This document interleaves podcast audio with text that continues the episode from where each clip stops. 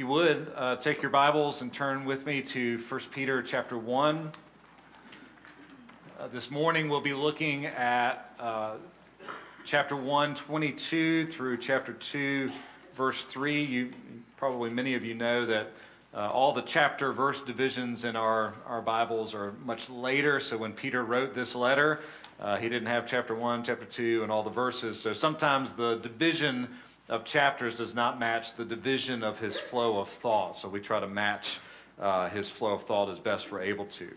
That being said, we'll read this morning from 1 Peter 1 22 through chapter 2, verse 3. Uh, if you're able, would you stand with me as we read from this part of God's Word?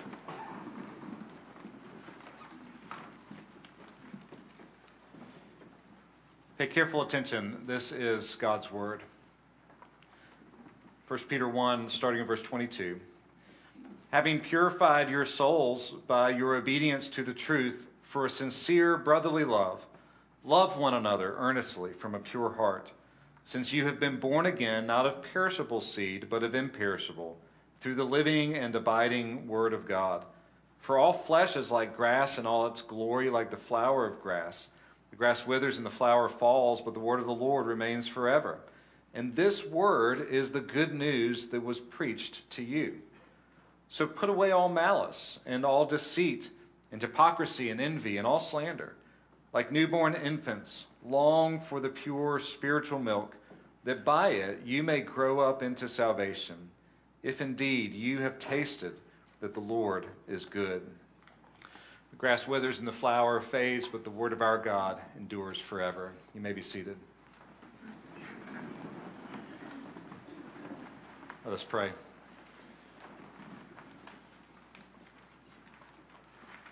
Father, we thank you that your word is not uh, fleeting like grass or the flowers of grass. They're here today and fading tomorrow. Your word endures forever. And, and likewise, the fruit of your word in our lives is a fruit that endures into eternity.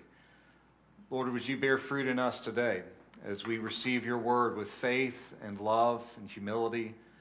Uh, help us to believe it and to lay it up in our hearts and to practice it in our lives, all for the glory of our great Lord and Savior Jesus. We pray that in all things you would help us to see him. For we ask it in his name. Amen. Several decades ago, maybe about 50 years ago, uh, a man named Francis Schaeffer wrote a book called The Mark of a Christian. It's a small little booklet. We commend it to you. It's uh, well worth your read. You could read it pretty quickly.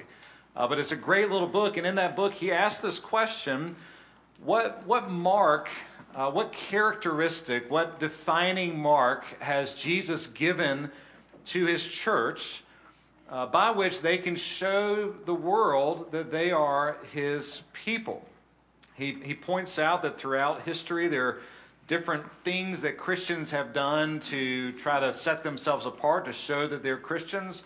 You know, sometimes this was a style of clothing. If you think about maybe monks, for example, sometimes it was a, a hairstyle, some sort of physical external mark that, that showed that these were uh, Christians. Uh, but Schaeffer points out that there's one mark, one defining characteristic that Jesus has given to his church universally throughout all the ages that is to mark his people as his people. What is that mark? Schaeffer says that that mark is love for one another. Not just love for all people, though the Christians are certainly called to love all people, but as a defining characteristic, as a specific mark of the church, God's people, the people who trust in Jesus, are called to have love for one another uh, within the fellowship of believers. Schaeffer calls this, among other things, the final apologetic. Uh, he, he was a skilled uh, apologist, giving a defense of the faith, uh, particularly in the 60s and 70s, and uh, was able to give answers to those who had questions about the Bible, about Christian belief. He was a skilled apologist, but even he recognized at the end of the day we might be able to give all of the right answers, We might be able to study the culture, study the world around us, understand the difference between what's out there and what's in the scriptures. We might be able to give honest and ready answers at all times. But if our lives don't demonstrate the truth of what we believe through love, uh, then the watching world often won't hear us. But Jesus himself says, The world will know that you are my people by the way that you love one another. In fact, in his, his prayer, his high priestly prayer, before he went to the cross, uh, Jesus prayed that his people would be one, that there would be unity, which certainly involves love. And he said that this unity would be a demonstration to the world that the Father had sent the Son. So you can think about the opposite of that. That when Christians don't love one another, where there is a failure to love other believers, to demonstrate the love of Christ in our relationships with one another, then it's almost as if the world can look at believers, they can hear what we say, they can look at our lack of love, and they can say, I don't see any reason to believe that the Father sent the Son because there's a lack of love among God's people. Schaeffer points to love for one another as the final apologetic, as the most important mark of the Christian not to divide love from right doctrine, but to highlight the way the two beautifully go together and cannot and should not be separated. Well, why is love so important as a mark of the Christian?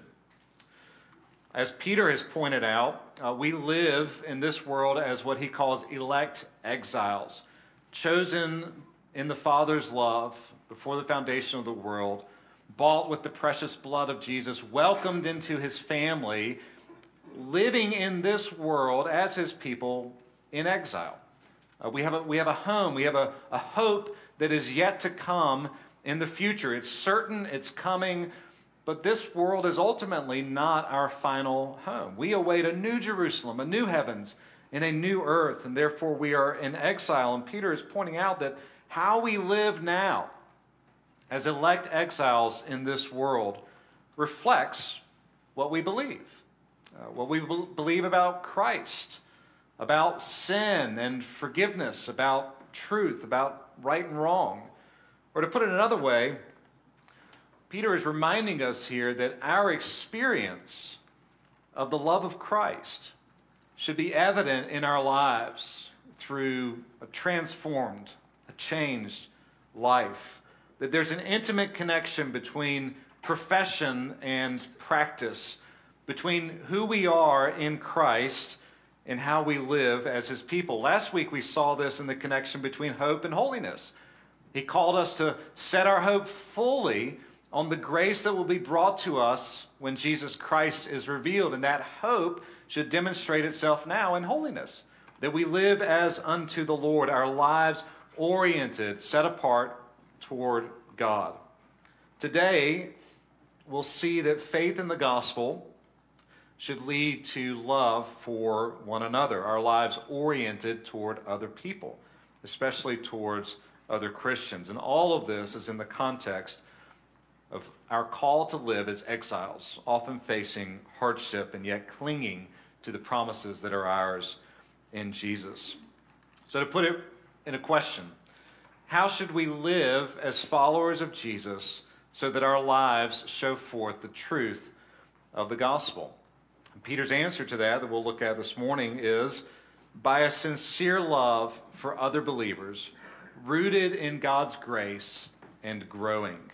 And so we'll look at three points related to all that. First, we want to look at the command to love. Then we want to look at the divine origin of that love. And then finally, we want to look at the growth of that love. So let's look first at the command to love. Uh, there's, there's two commands in this passage that we've read. The first one comes in verse 22, where Peter simply says, Love one another. Uh, and not to belabor the obvious here, but just to point out this is a command. Uh, this is a command that Christ lays upon us. One of our uh, men would often say and remind us this is not optional behavior. Uh, this is a command given to us from Jesus. You can keep it, you can break it. But Jesus calls us to keep this command of love. And Peter is getting this clearly directly from Jesus. You may remember in John 13, uh, at the beginning of John's account of the Last Supper, that, that night before Jesus' crucifixion, Jesus gathered with his disciples and in an amazing act of humility and, and service and condescension, he took off his outer garment, girded himself with a towel, and washed the feet of his disciples and, and called his disciples to do the same for one another. And he, and he said, A new command I give you, that you love one another even as I have loved you. Jesus gives this command as a way of showing the love that flows out of faith in the gospel. That this is a love that comes after we have received God's love for us in Christ. We see that in a couple of ways. Uh, in this passage, Peter refers to our being purified by obedience to the truth. What's he talking about there when he says obedience to the truth?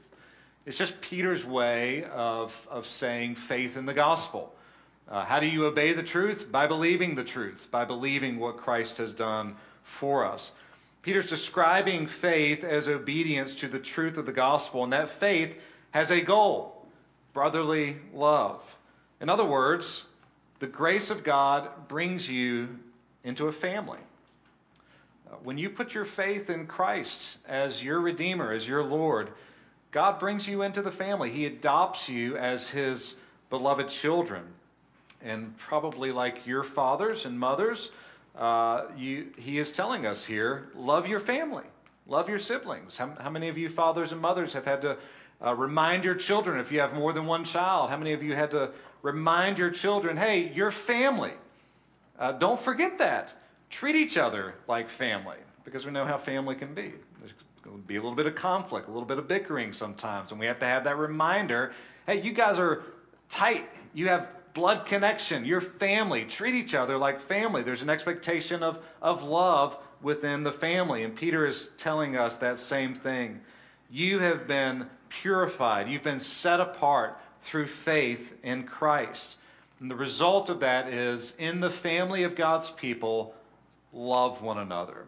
The result of that should be a sincere brotherly love. We also see this from Jesus' own pattern, that this love comes from receiving the love of Christ first. As we were talking about Jesus washing the disciples' feet, when he gives them the new command to love one another, he says, Love one another as I have loved you. He sets his love as the example to follow, as the standard by which we demonstrate our love to one another, which raises the question how? How has Christ loved his people? He has loved us by giving himself freely. He loved us by considering others as more important than himself, even though he is the Lord of glory.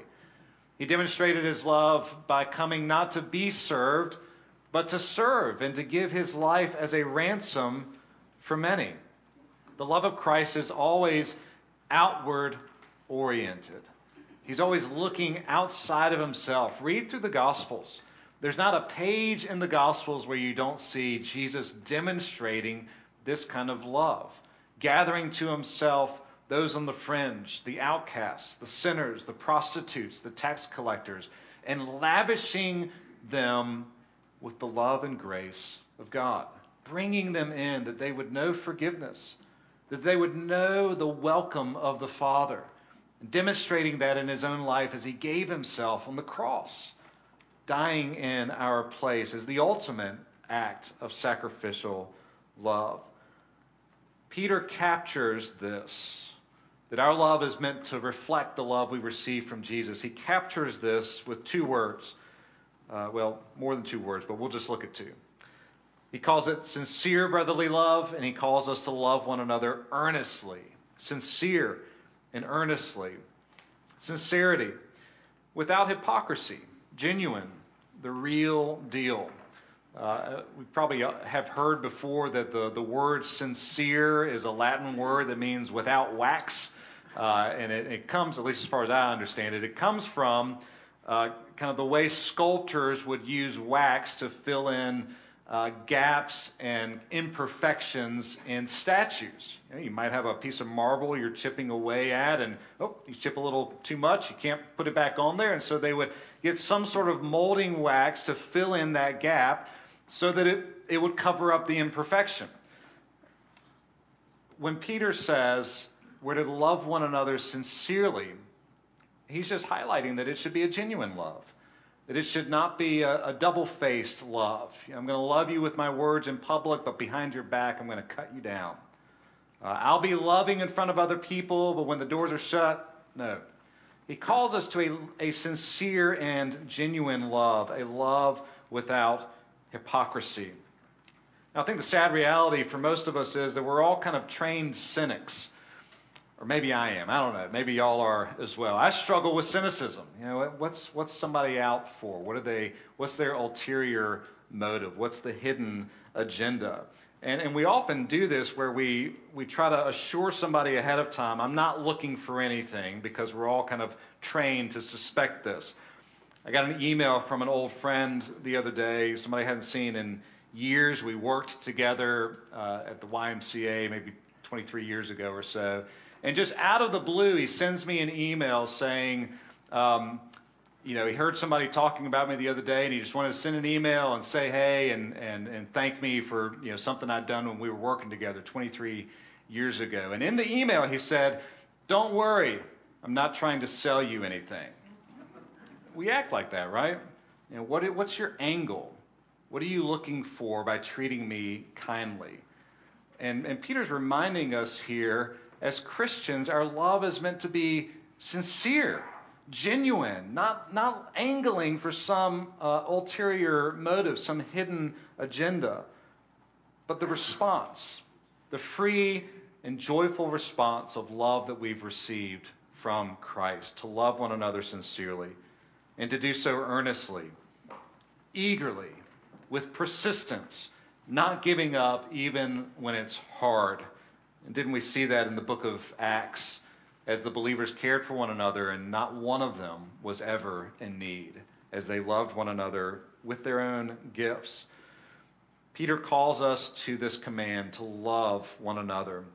It's a supernatural love, it's the fruit of supernatural work. Peter highlights here the divine origin of this love. Just briefly, uh, to point out in verse 23 uh, through 25, Peter points to the fact that this moral transformation that results in love is the work of God's grace. That we've been born again, not of perishable seed, but of imperishable, the Word of God, which is living and abiding. It's a divine and supernatural work that changes our lives. It takes dead people and makes them alive takes blind people and opens their eyes, deaf people and unstops their ears, so that we are changed from the inside out. We are given new life as a gift of God's grace. I think it's just important to maybe highlight that again. We, we should never tire of reminding ourselves and reminding one another that all that we do as believers is the fruit of God's grace. Uh, that's, that's what separates Christian faith from every other religion in the world. Christian faith starts with the good news of God's grace that He initiates in spite of what we deserve. He changes us, He brings us out of darkness and into light, out of death and into life, and then our lives reflect that. Every other religion starts on the other side. It says, Do this and live. Earn it. Work hard enough, and then God will show you favor. I had a conversation over the weekend with a young man who was um, not, not, not a Christian, wasn't pretending to be a Christian or anything like that. And, and his assessment of kind of all religions was they're all basically the same at the end of the day. And they're just arguing over nothing. Well, maybe we argue over nothing sometimes. Maybe that's, that's right. Uh, but it was a fundamental misunderstanding of what separates the gospel from every other uh, religious tradition in the world. No other religious tradition starts with a God who is gracious, a God who forgives sinners, a God who requires perfection and then provides it in his own Son, so that all that we need we find not in ourselves, but in the divine Son of God given for us. The love that we are called to show one another as God's people has a divine origin in the grace of God, causing us to be born again by the power of His Word, a Word that is living and abiding, that remains forever. And this love, Peter reminds us, is meant to grow. It's meant to grow. Notice verses 1 through 3 of chapter 2. Peter says that we're to long for spiritual milk so that by it we may grow up into salvation, so that our lives may reflect the salvation that we have received, that we would grow more and more into the likeness and image of Christ. This is a love that is meant to grow. Um, how? how is this love supposed to grow? Peter gives us a few pointers here. Uh, there's a negative aspect of this growth. Verse 1 of chapter 2 put away all malice, all deceit, and hypocrisy, and envy, and all slander. Uh, this is the pattern that's given to us in Scripture. That repentance is not simply putting good things over bad things, but repentance is seeking to dig up the root of bad things that are in our hearts. It's kind of like gardening, right? If any of you have a flower bed, uh, you know that if you dig up the weeds and you don't put something back uh, in its place, that nature hates a vacuum. And those weeds are just going to keep coming back. And so, gardening your flower bed or whatever the case may be, it's a constant work.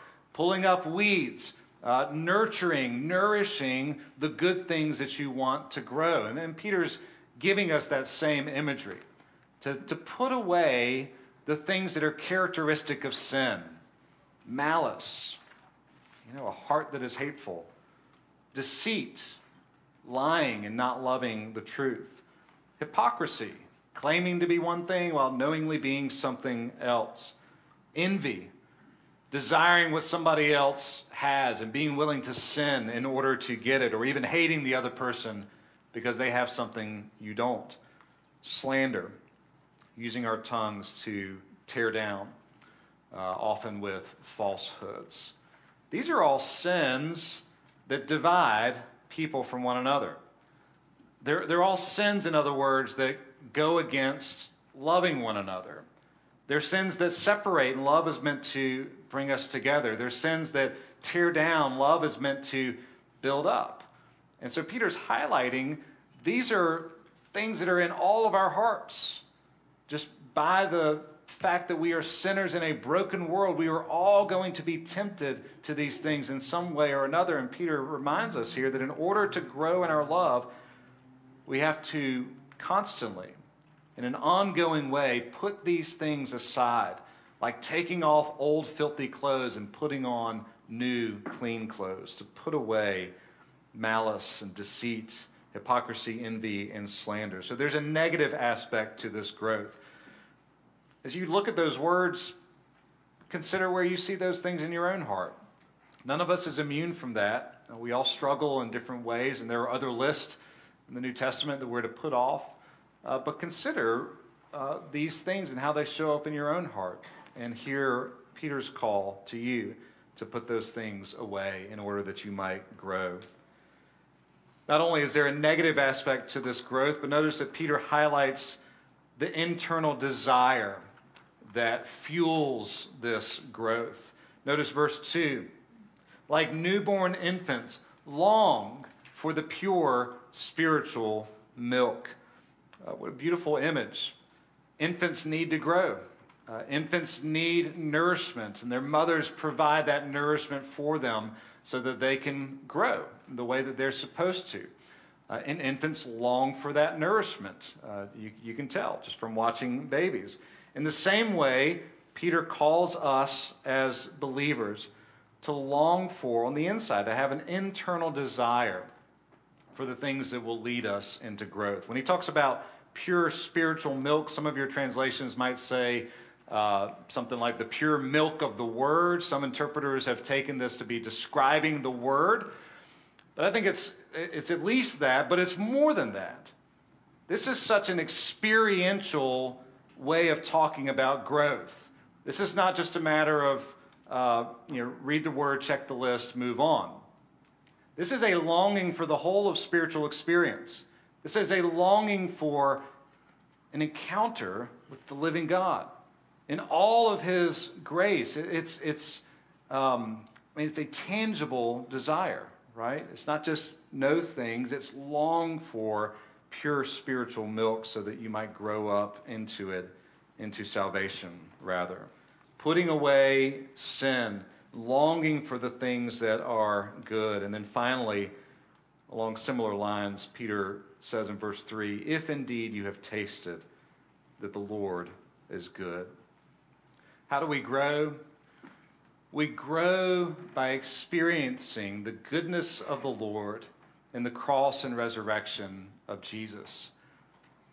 To experience the deep, deep love of God that is able to look at us in our sin and in mercy and compassion move towards us and provide the remedy and the solution for our sin. And to say to us, Come, taste and see that the Lord is good. Experience His grace for yourself. The forgiveness of sins, the freedom from sin, no more condemnation no more expectation of judgment, but a perfect love in Jesus that has cast out all fear and has secured for you a wonderful future and an unbreakable hope. If you have experienced the goodness of the Lord, the grace of the Lord Jesus Christ, then your life ought to be characterized by an ongoing longing for more of that. Isn't that the way relationships are supposed to work. You get married, had weddings on the brain for quite a while now. You, you get married, you're excited, you have been joined together with this other person uh, in holy matrimony, as we say. You've experienced some goodness in that relationship, and you are meant to long for more of it, to know more and more of this person now that you are bound together in marriage. And, and Peter is saying that if we have experienced any of that with the Lord, that it's meant to produce in us a, an increasing desire to know more of Jesus. Uh, and isn't that the truth? That the more we know Jesus, the more we love him, the more we want to know him more deeply and draw near to him in his grace and love.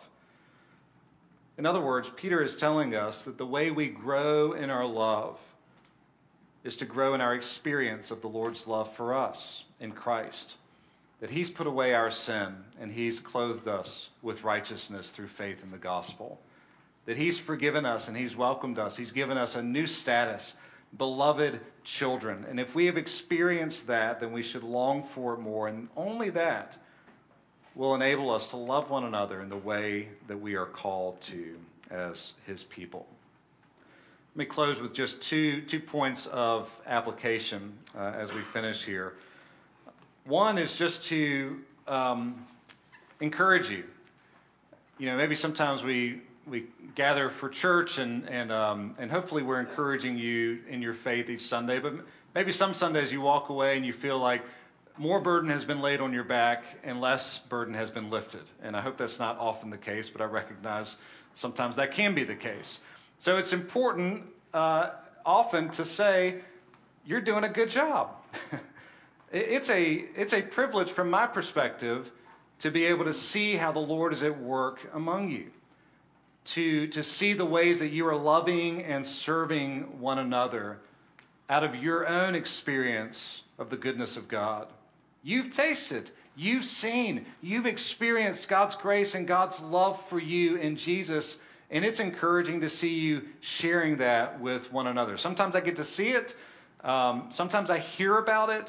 People I'm talking to or visiting with, and they talk about how others have served them and built them up and loved them with the love of Christ.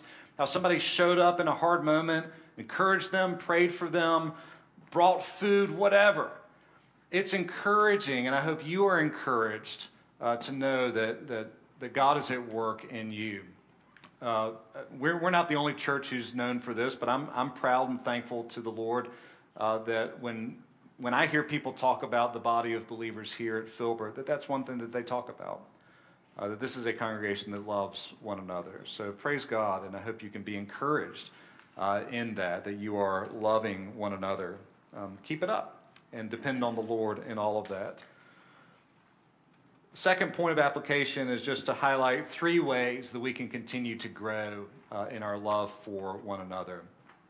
One is through, through service, seeking ways to demonstrate love practically, uh, to build one another up, uh, to seek ways to serve where there is a need. Uh, Jesus has placed you in his body, he's placed you in his family, and he's given gifts to all of his people to build up the whole body, which means all of us have something that others need, and you all have something that we need. We need one another, and there's, there's a call in this to practically serve and love one another as members of the body of Christ. And then two, two final ways that we demonstrate love. And I, and I think this is part of what Francis Schaeffer was getting at when he talked about Christian love as, as a mark of the Christian, as the final apologetic, the thing that demonstrates to the world that the Father sent the Son. So, two, two ways to love one another. One is to be big repenters, to be big repenters. If you've received the love of God in Jesus Christ, that means that you have righteousness from Jesus that covers over all your sin. And, and you're accepted by God because of what Christ has done. And it's the knowledge of that grace in the gospel that frees us from hypocrisy and enables us to say boldly and often, I'm sorry. I sinned. Will you forgive me? And to seek to change from the inside out, that internal longing for change and growth, putting off sin and putting on love for one another. One way we can love one another is to be big repenters. Luther, Martin Luther said in some context, I'm not sure, so this might be out of context, he said, Sin boldly, but repent more boldly still. And he wasn't advocating that we be big sinners. He was advocating that we trust in the grace of God. Uh, to not think that God is somehow afraid of your sin. God is gracious and he loves repentance. So we can love one another by being big repenters. And then finally, we can love one another by being big forgivers. That might be the harder one to do uh, if we're honest with ourselves to receive someone else's request for forgiveness when we're the ones who've been wounded, when we're the ones who have been offended, and to willingly give that forgiveness. But Peter is reminding us here that we've been born of imperishable seed, the living and abiding Word of God, which he says is the gospel that has been preached to you. And that gospel is good news that God forgives sinners that God has welcomed our repentance, that He has welcomed our confession of sin, and He has said, I have forgiven you. I have taken your sin and removed it from you as far as east is from the west. I've tied it to a millstone. I've dropped it to the bottom of the ocean. It will never rise up against you. The debt of your sin has been canceled because it's been nailed to the cross, and Jesus bore it all in your place for you. He took it away. It's done. You are forgiven if you are in Jesus Christ.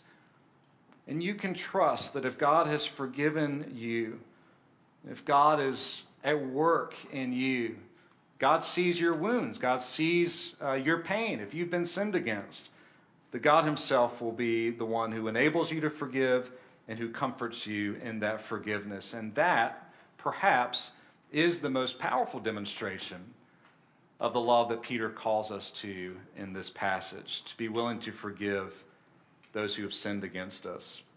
Let me close with an illustration from the life of a man named Tom Skinner. Uh, a beautiful demonstration of this, this kind of love. Skinner was an African American evangelist born and raised in New York.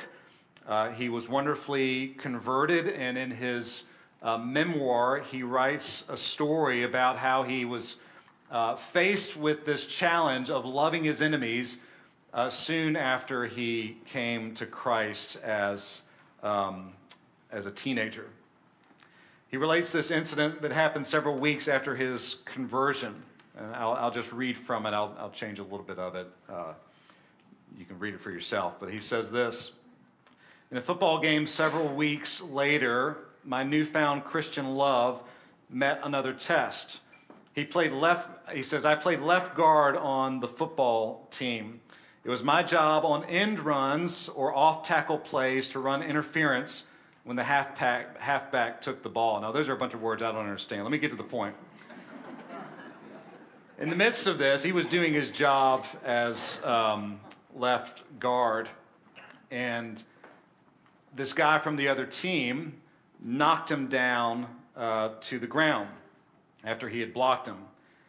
He jumped in front of him, slammed him in the stomach, bent over him, uh, and started kicking him on the ground, shouting all manner of obscenities that we won't repeat here.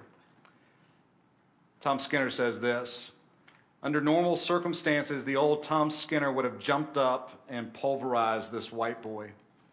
But instead, I got up from the ground and I said to him, You know, because of Jesus Christ, I love you anyway. The kid threw his helmet down to the ground, ran off the field, and couldn't play for the rest of the game. When the game was over, he met me in the locker room and said to me, Tom, you've done more to knock prejudice out of me by telling me that you loved me than you would have if you'd socked my jaw in.